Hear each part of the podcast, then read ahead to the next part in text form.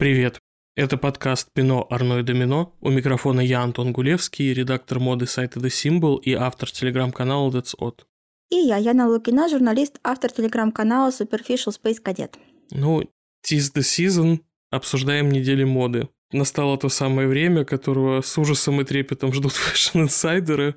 И, в общем-то, мы уже подобрались к экватору, так сказать. Уже половина сезона прошла, половина нашего Fashion Month. Недели моды, собственно, в Нью-Йорке и в Лондоне миновали.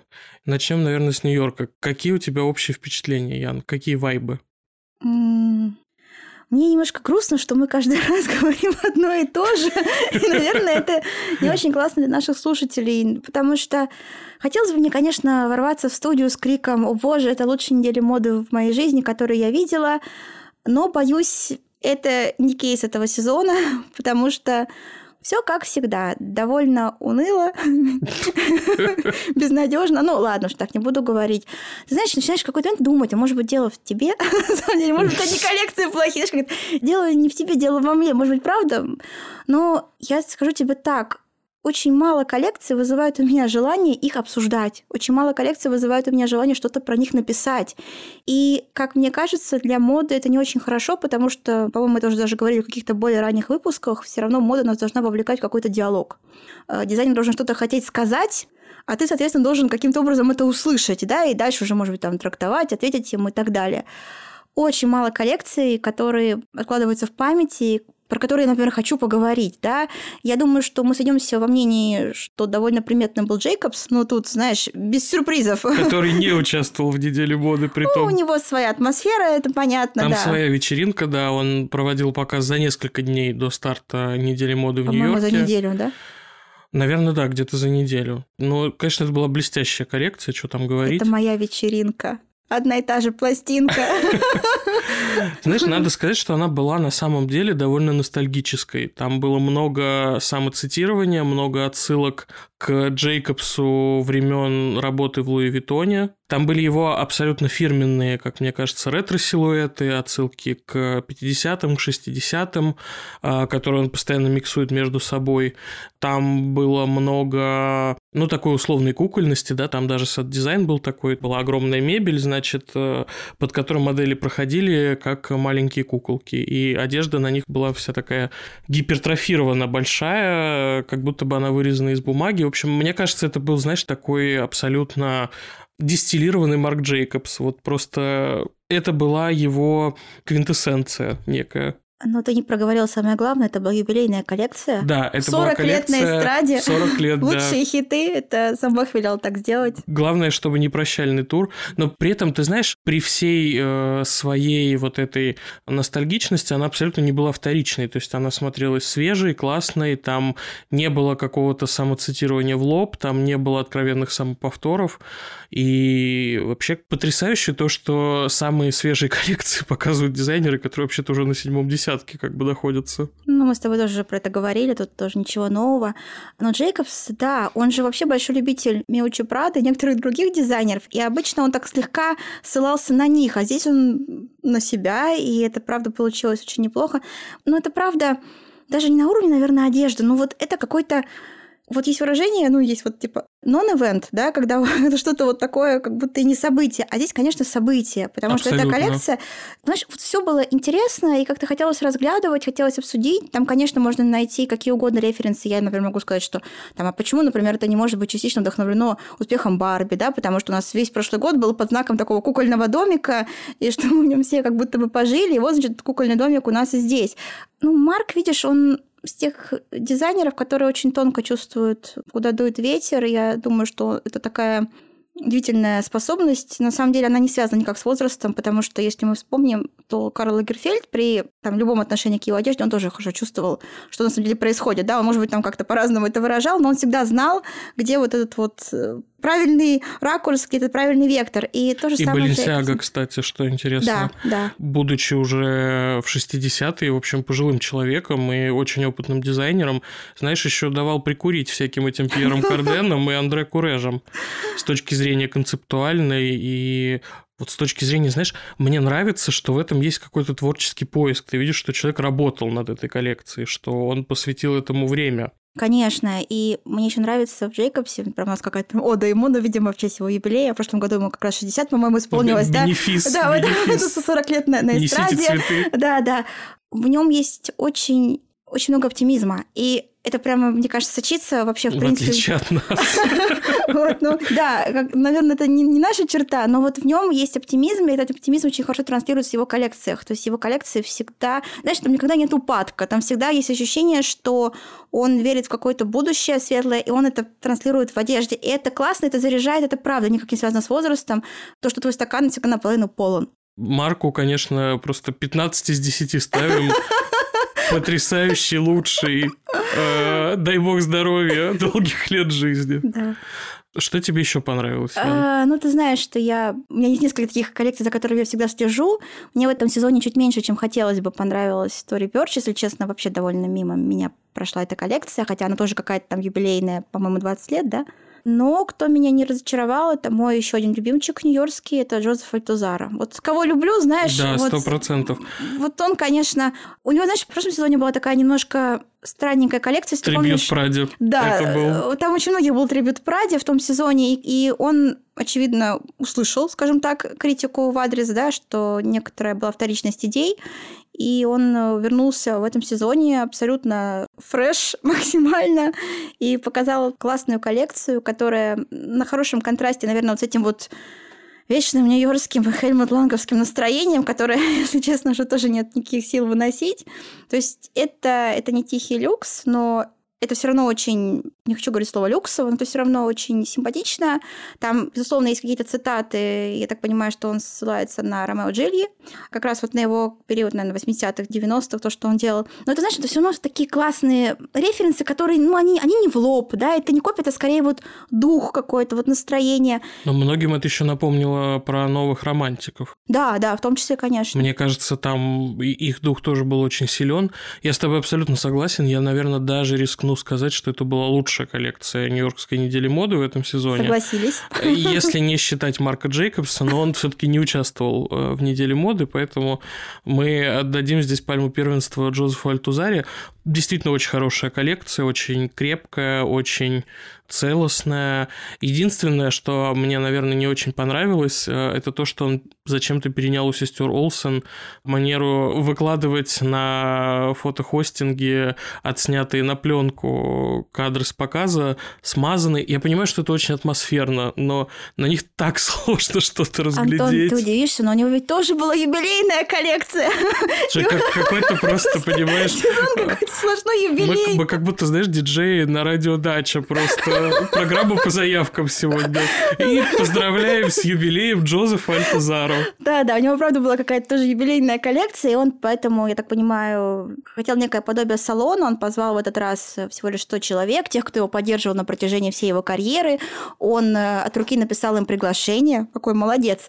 И вот это, наверное, настроение ему хотелось передать, в том числе с помощью фотографий. Да, там тоже, конечно, уже есть некоторая вторичность в такой съемке подиумных луков. Да, мы знаем, что это делают там и Лемер, и The Row, но мне показалось, что здесь все было как-то на пользу, потому что вот это ощущение такого ретро, оно в том числе с помощью пленки тоже передавалось, так что я здесь без претензий. Я, конечно, долго ждала, пока эти фотографии появятся. Чем это плохо, да? Потому что когда это обычная съемка такая вок-рановая, то сразу все будет. А тут прям я ждала полжизни, пока не выложат эти фотографии, но ожидание того стоило, мне понравилось. Более того, знаешь, классно, когда есть какой-то персонаж за коллекцией, и здесь вот действительно было ощущение, что ты смотришь какую-то зарисовку из чьей-то жизни, да, может быть, конечно, это опять же такой немножко обманчивый эффект, достигнутый с помощью вот этих ракурсов на фотографиях, но это было классно, я смотрела на наряды, я думала, а кто эта женщина, куда она идет, там, что у нее вообще в голове, что у нее в шкафу, ну... Мне кажется, это была такая в лучшем смысле этого слова кинематографичная коллекция,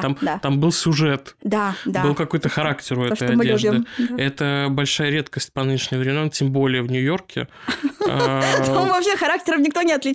Да, такой прям город просто бескребетный, как я не знаю что. Не то что характером, а, знаешь, даже какой-то маломальской узнаваемостью. Поэтому, мне кажется, это была очень сильная коллекция.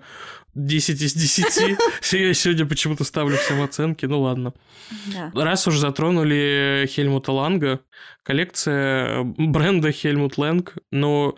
Тут надо, знаешь, Антон, прости, что тебя перебивает, надо спросить, тебе какой больше понравился Helmut Lang? Который Питер До сделал или который Проэнза Скулер? Тут можно выбрать. Да, ты знаешь, это уже какая-то традиция, и, если честно, мне кажется, что уже по традиции коллекция Проэнза Скулер больше похожа на Хельмута Ланга, чем коллекция Helmut Lang, потому что... Ой, я даже не знаю, с чего начать. Обычно вторая коллекция дизайнера в бренде, она лучше, чем первая, потому что как-то он немножко расслабляется, знаешь, входит уже в эту роль. Здесь все равно наоборот, она хуже, чем первая. То есть первая как бы была невеликая, а вторая прям какая-то совсем плохая. Ну вот откровенно, то есть силуэты какие-то грузные, все какое-то очень тяжеловесное, какой-то уже ужасный трикотаж. Знаешь, вот это вот, ну, вайб какой-то, просто пройдите на картоночку, серьезно. Потому что вот эти джемперы лапша, знаешь, это просто реально рынок какой-то. То есть это очень плохо смотрится. Господи, бедная Ирина Шейк, которую нарядили в этот чудовищный какой-то ярко-оранжевый тотал-лук, который ей все перетянул. Знаешь, я не могу понять, почему это происходит. Ну, то есть, я как-то могу себе, наверное, объяснить, что на Питера До давит наследие, да, давит ответственность, которая легла на его плечи, но он же хороший дизайнер, он правда хороший дизайнер, который не зря зарекомендовал себя как мастер таких вот именно... графичных, но при этом не тяжеловесных силуэтов, да, то есть у него всегда все смотрится максимально легко и пластично, а здесь все какое-то очень тяжелое. Почему? Не знаю, для меня оно все какое-то квадратное. На мудборде там, видимо, губка Боб, квадратные штаны, я не знаю, кто еще. Мне тоже жаль, что так получается, но я придерживаюсь своей старой мысли, что, может быть, эта идея, когда дизайнер сидит сразу же на куче стульев, она иногда просто реальность разбивается. Потому что когда у тебя есть свой именной бренд, тут у тебя, значит, бренд с наследием, там и ты еще делаешь... Ханна Монтана живешь двойную жизнь. Да, и плюс у тебя еще есть какие-то там коллабы с Банана Репаблик и еще с кем-то. И вот это вот все. То есть ты, с одной стороны, не должен делать одинаково, потому что тебе скажут, что все одинаково делаешь. Делать по-разному сложно, потому что, как мы понимаем, ну, мы так думаем, по крайней мере, что голова у него все-таки одна, вот, другой какой-то нет. И, ну, не знаю, может быть, знаешь, не хочу говорить, что он неопытный, он опытный уже в свои годы, ты дизайнер, но, может быть, это просто не для всех такая мультифункциональность в работе. Это совершенно точно не для всех, и плюс... Понимаешь, проблема в том, что вот эта модель работы, когда дизайнер разрывается между своим брендом и каким-то большим домом, куда его позвали работать, так сказать, в найм, она родилась тогда, когда дизайнеры для одного бренда делали по 2 коллекции в год. Конечно, очень. А сейчас, понимаешь, они делают по 22 коллекции в год. И, соответственно, разрываться-то стало гораздо сложнее. Да, и помимо коллекции у них еще много других разных обязанностей лежит, знаешь. Тут и в соцсеть что-то закинь, и это сделай.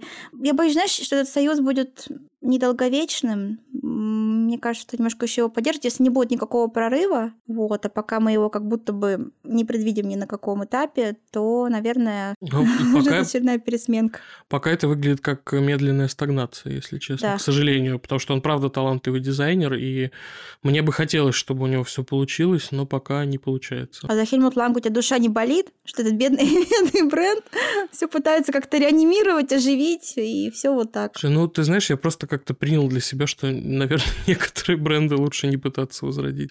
Потому что, понимаешь, Helmut Lang как бренд, это в большей степени про ощущения, чем про именно какие-то конкретные силуэты и конкретные вещи.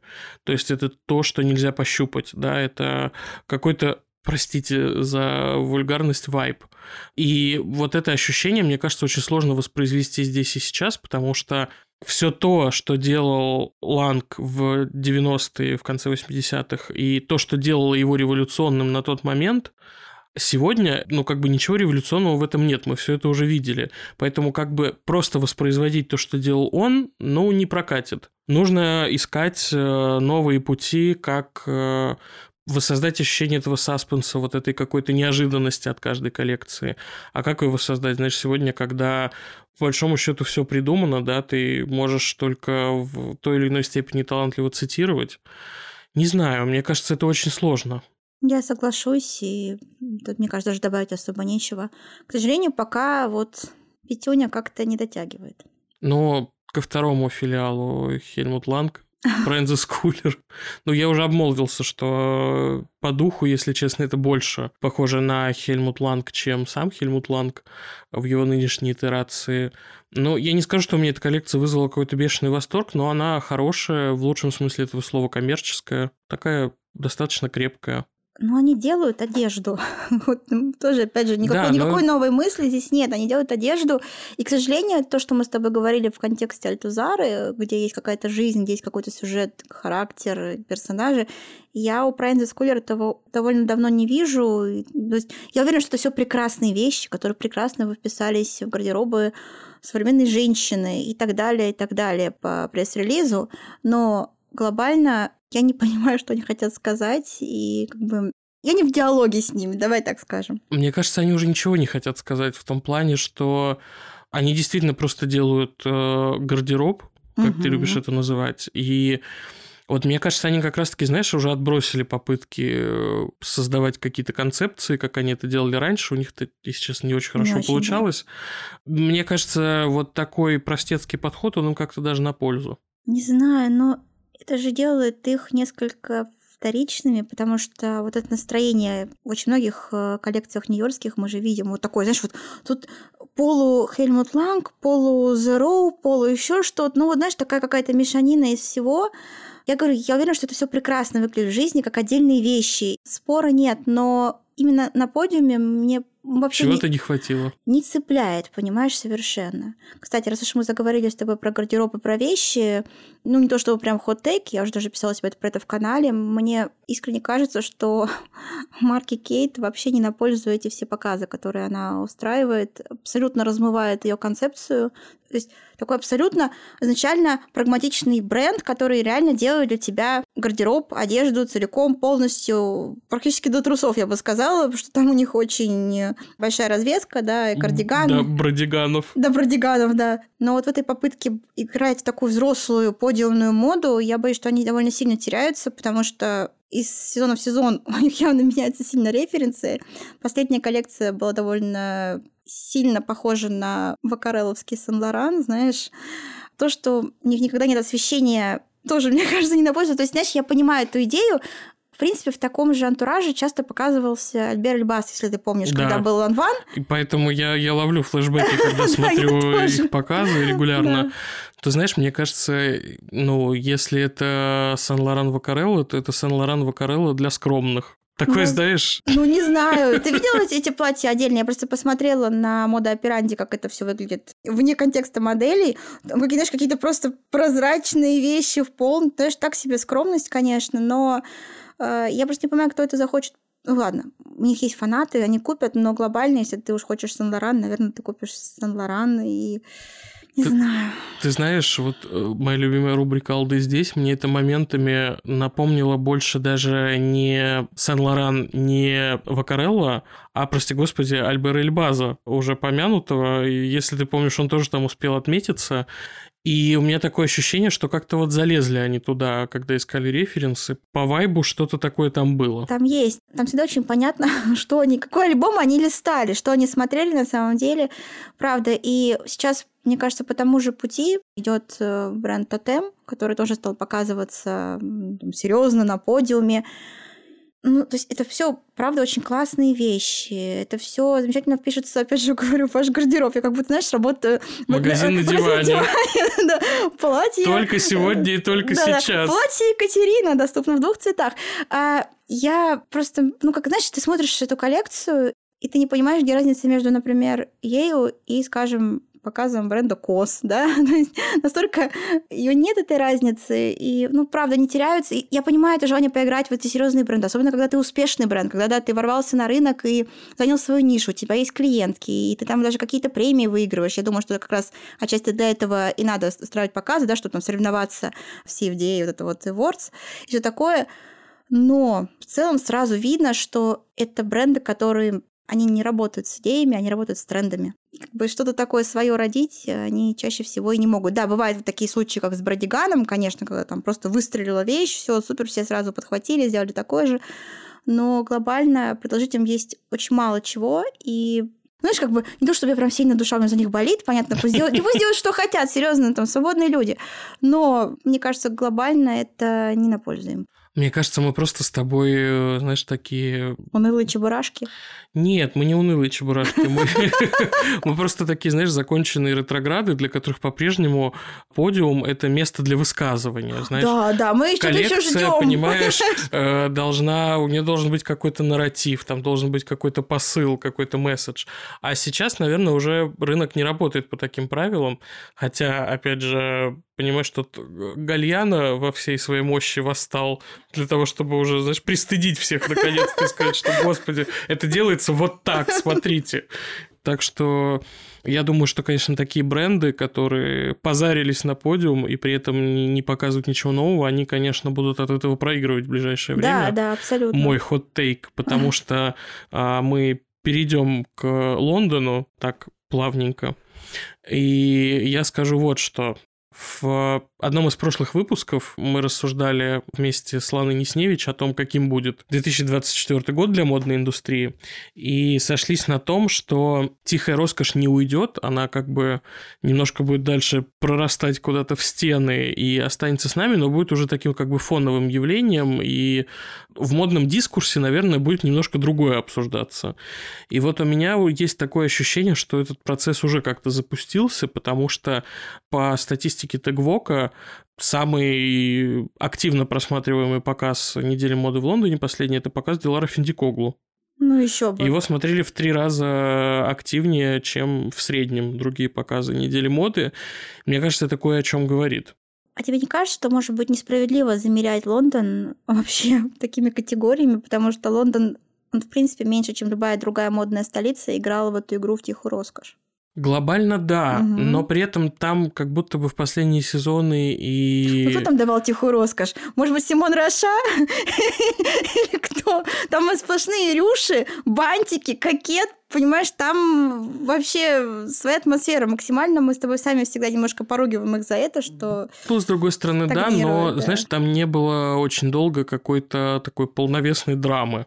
А тут как бы она появилась, да, несколько вторичная, я тут, наверное, соглашусь с теми, кто говорит, что она абсолютно подражательница Маккуина и Гальяно. Да. В этом сезоне, мне кажется, знаешь, там Гальяно проступил через все это абсолютно. Гальяно, да, вообще в этом сезоне проступил везде, где мог. Да, и мне кажется, ощущение от этого еще усилил и стайлинг, и макияж, и... То, что хореографию для модели ставил Пат Богуславский, который работает уже несколько лет с Гальяно и, собственно, ответственен за все вот эти драматичные проходки, в частности, на том самом кутюрном шоу «Мезон Маржела» последнем. Вот, конечно, вот это ощущение дежавю, оно, наверное, не совсем ей на пользу, но, ты знаешь, мне почему-то по-прежнему интересно за ней наблюдать, интересно, во что это выльется и как она будет нащупывать дальше свой голос, если она, конечно, сможет это сделать, пробиться через все вот эти референсы, которые она использует, потому что, мне кажется, она неплохо как будто бы чувствует форму и силуэт, что-то в этом есть, хотя там, как правило, очень мало одежды, но... Мне кажется, она довольно неплохо ее деконструирует, но, знаешь, как будто бы она замахивается на большее, чем пока в силу опыта способна осилить.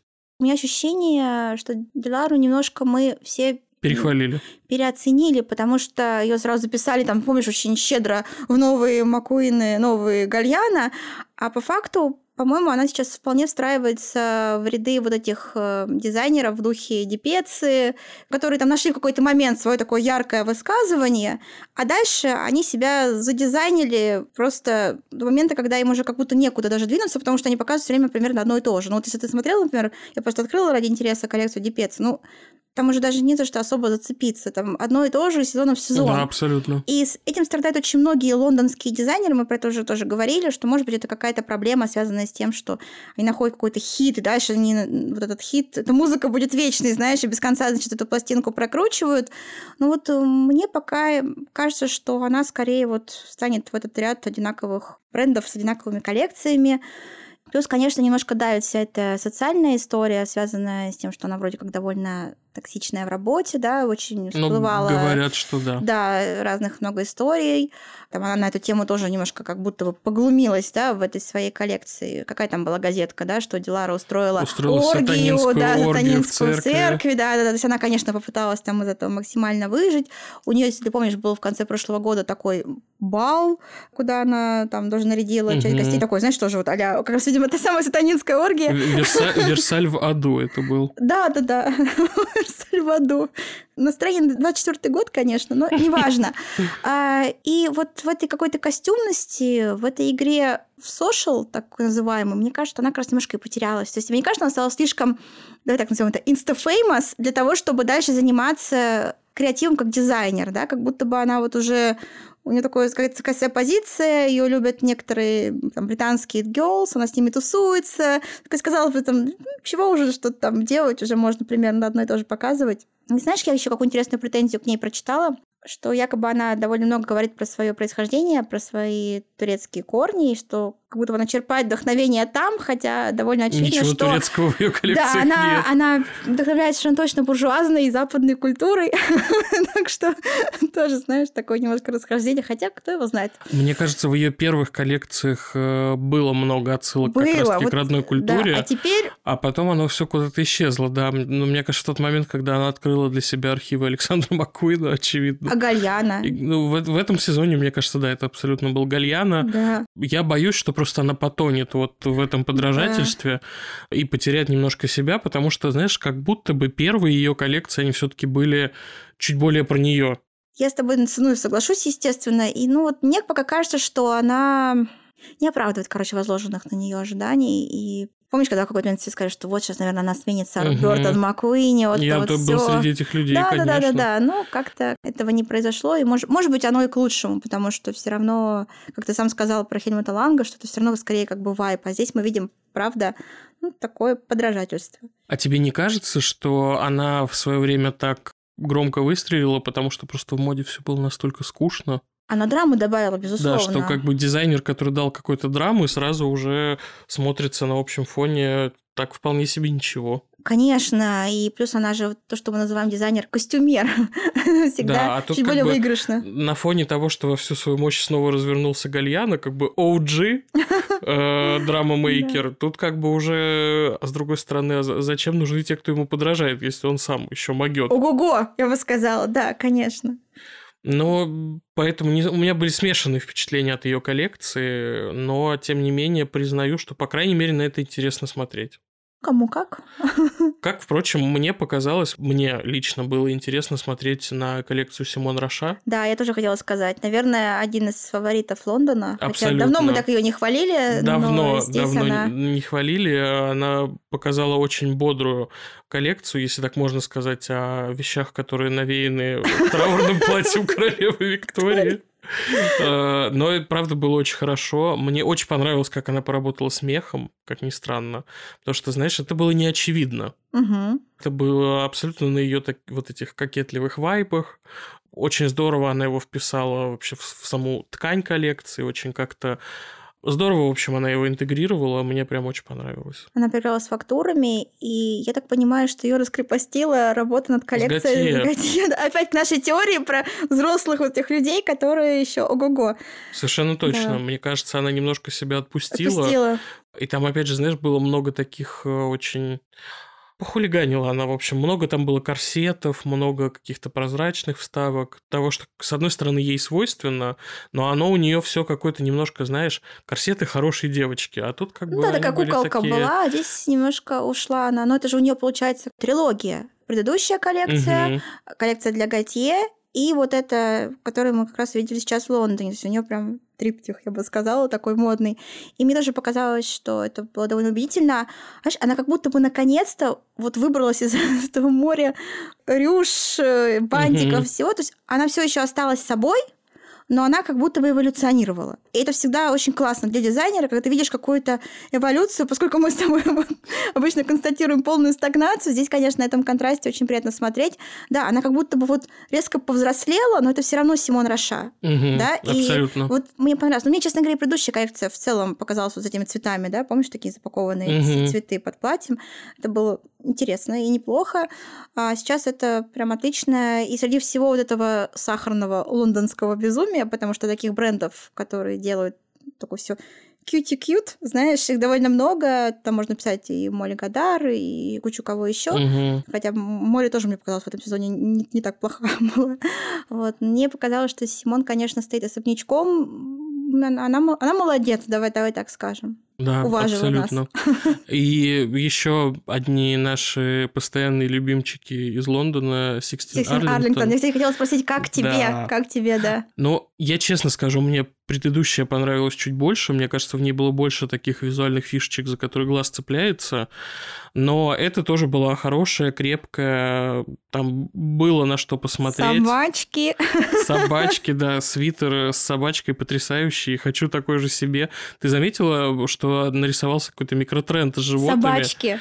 Но собачки-то собачками, а еще были кошечки на мужской неделе моды. Кошечки остались, но они теперь на обложках модных журналов и в рекламных кампаниях. А вот у лондонской недели моды были собачки. У Симон Роша как раз тоже были...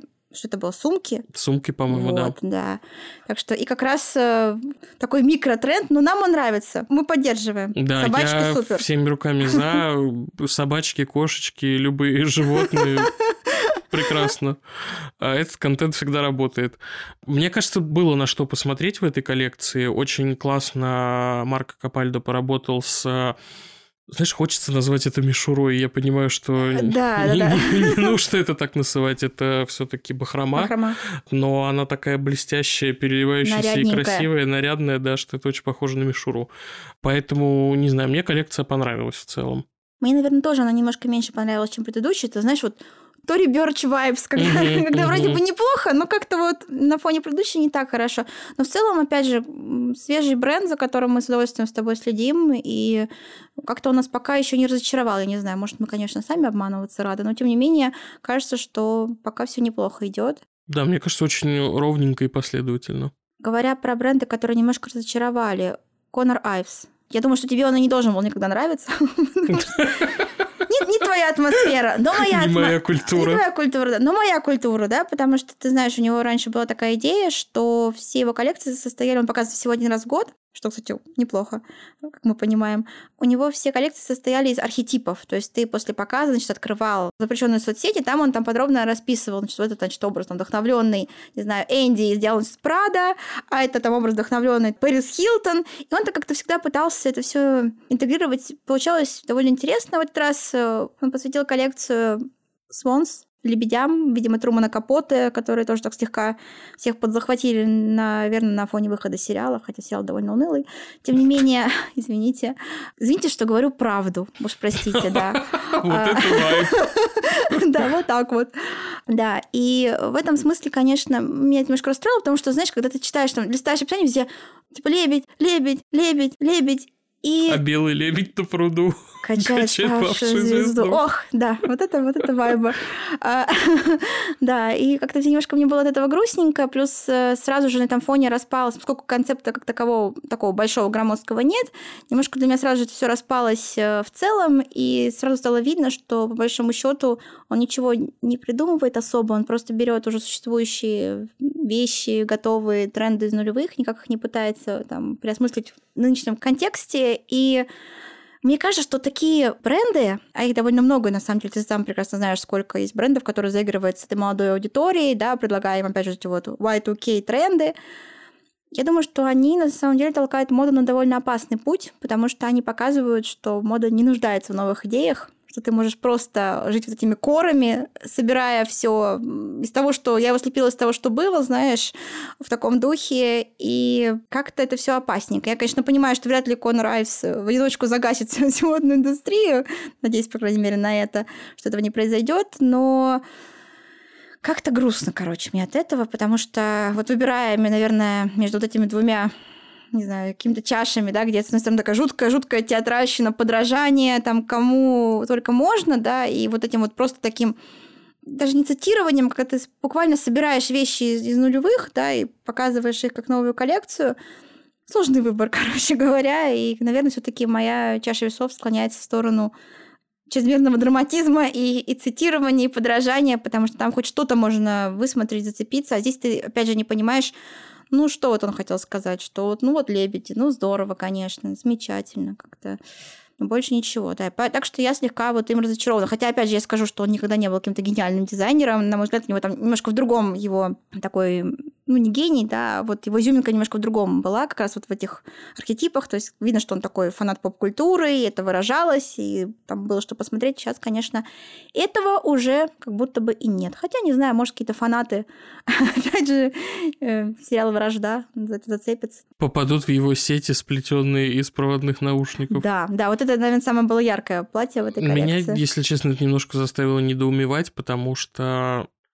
Ну, что это за очумелые ручки? Ну, серьезно. Ну, это какой-то школьный урок ИЗО. Просто мы уже мастерим из подручных материалов. Ну, остановите это, пожалуйста. Я не хочу видеть ни проводов от наушников на платьях, ни... Не знаю, скоро реально, знаешь, будут вот эти уже делать, как на школьных конкурсах, короны из осенних листьев, знаешь, королева осень, вот этот вот веночек, прям вьетнамские флешбеки сейчас пошли из школьных лет. «Осень», «Вальс-Бастон». Абсолютно. Вот мне кажется, мы уже несемся куда-то в этом направлении, потому что когда в очередной раз все начинают бешено репостить вот это, смотрите, вот платье, а там, значит, не вышивка, а провода от наушников, я думаю, граундбрейкинг. Так это же это настроение вечное коперния, знаешь, то, что с Кипарелли сделали, да, с каких-то там чипов, то, что-то собрали. Вообще... Ну, уже остановите это, пожалуйста, я уже не хочу на это смотреть. Да, странное какое-то желание как-то трансформироваться в какого-то, видимо, робота, киборга. Валли. И мусор какой-то разгребать, да. Разгребать и на себя его, на себя, понимаешь? Ужас какой. Давай, наверное, под финал нашего выпуска поговорим про Burberry, который считается, видимо, хайлайтом. Который считается хайлайтом, да, но если это хайлайт, то, конечно, все очень плохо в Лондоне, на мой вкус. Может быть, даже с тобой немножко здесь сегодня поспорю. Посмотрим сейчас. Ну, попробуй. Рискни.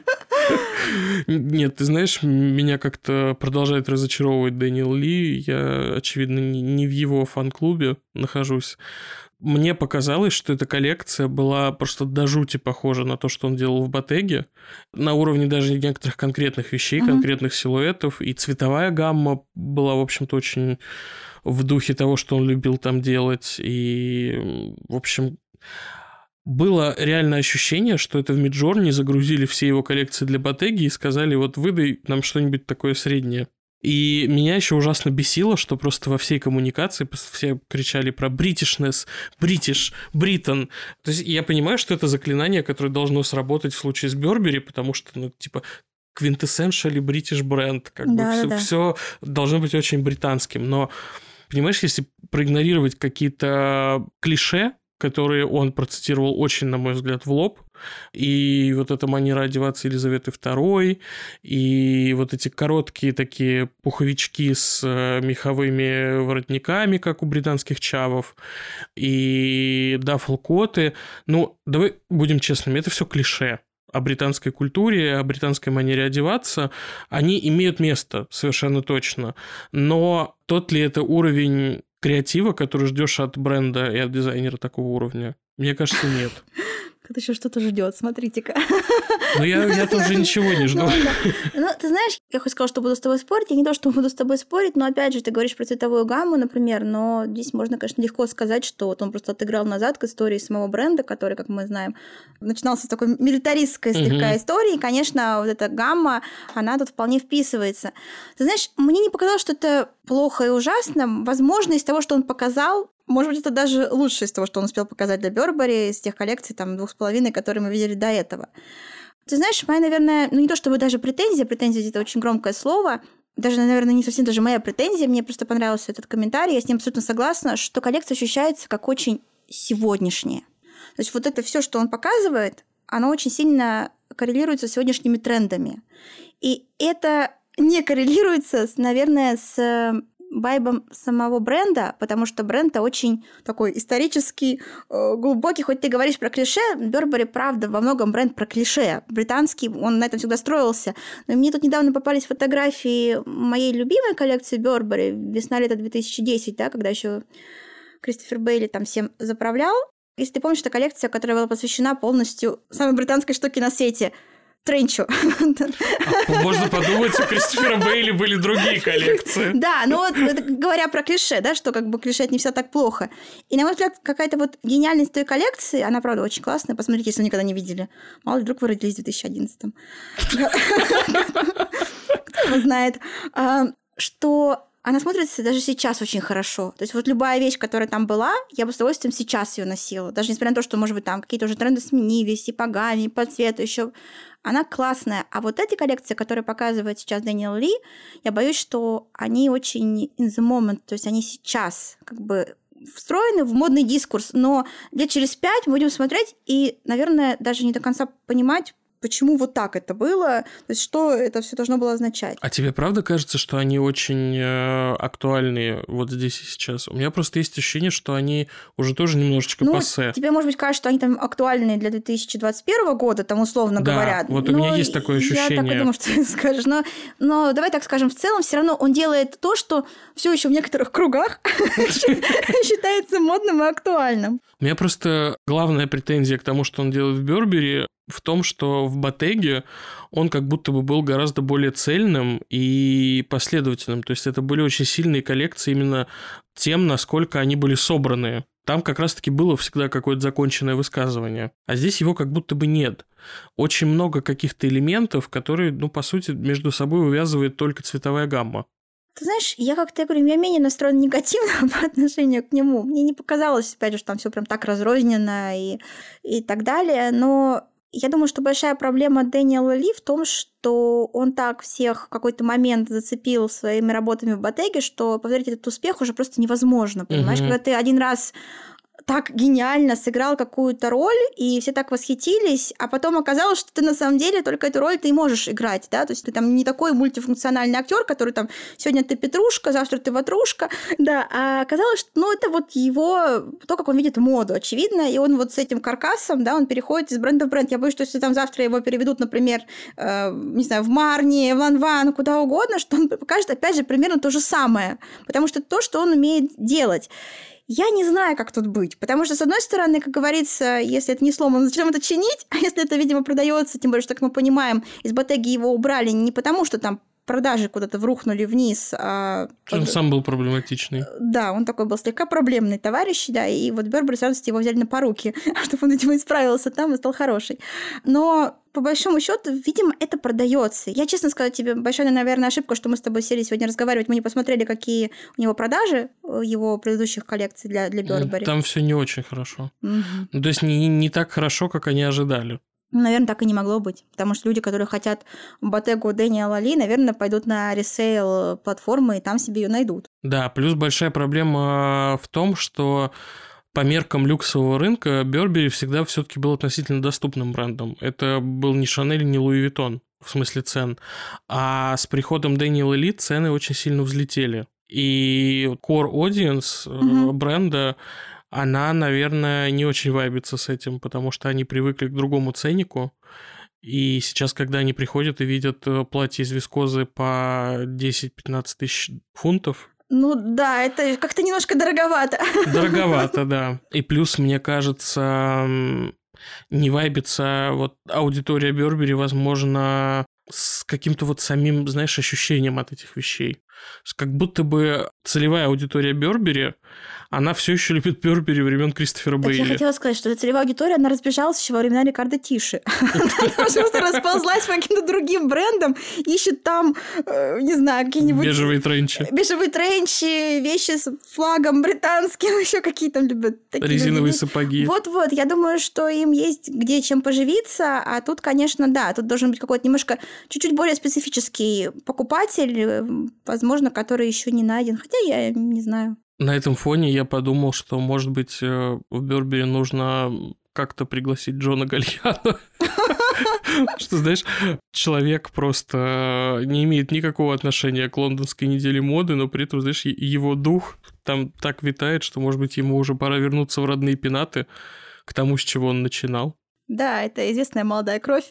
60+.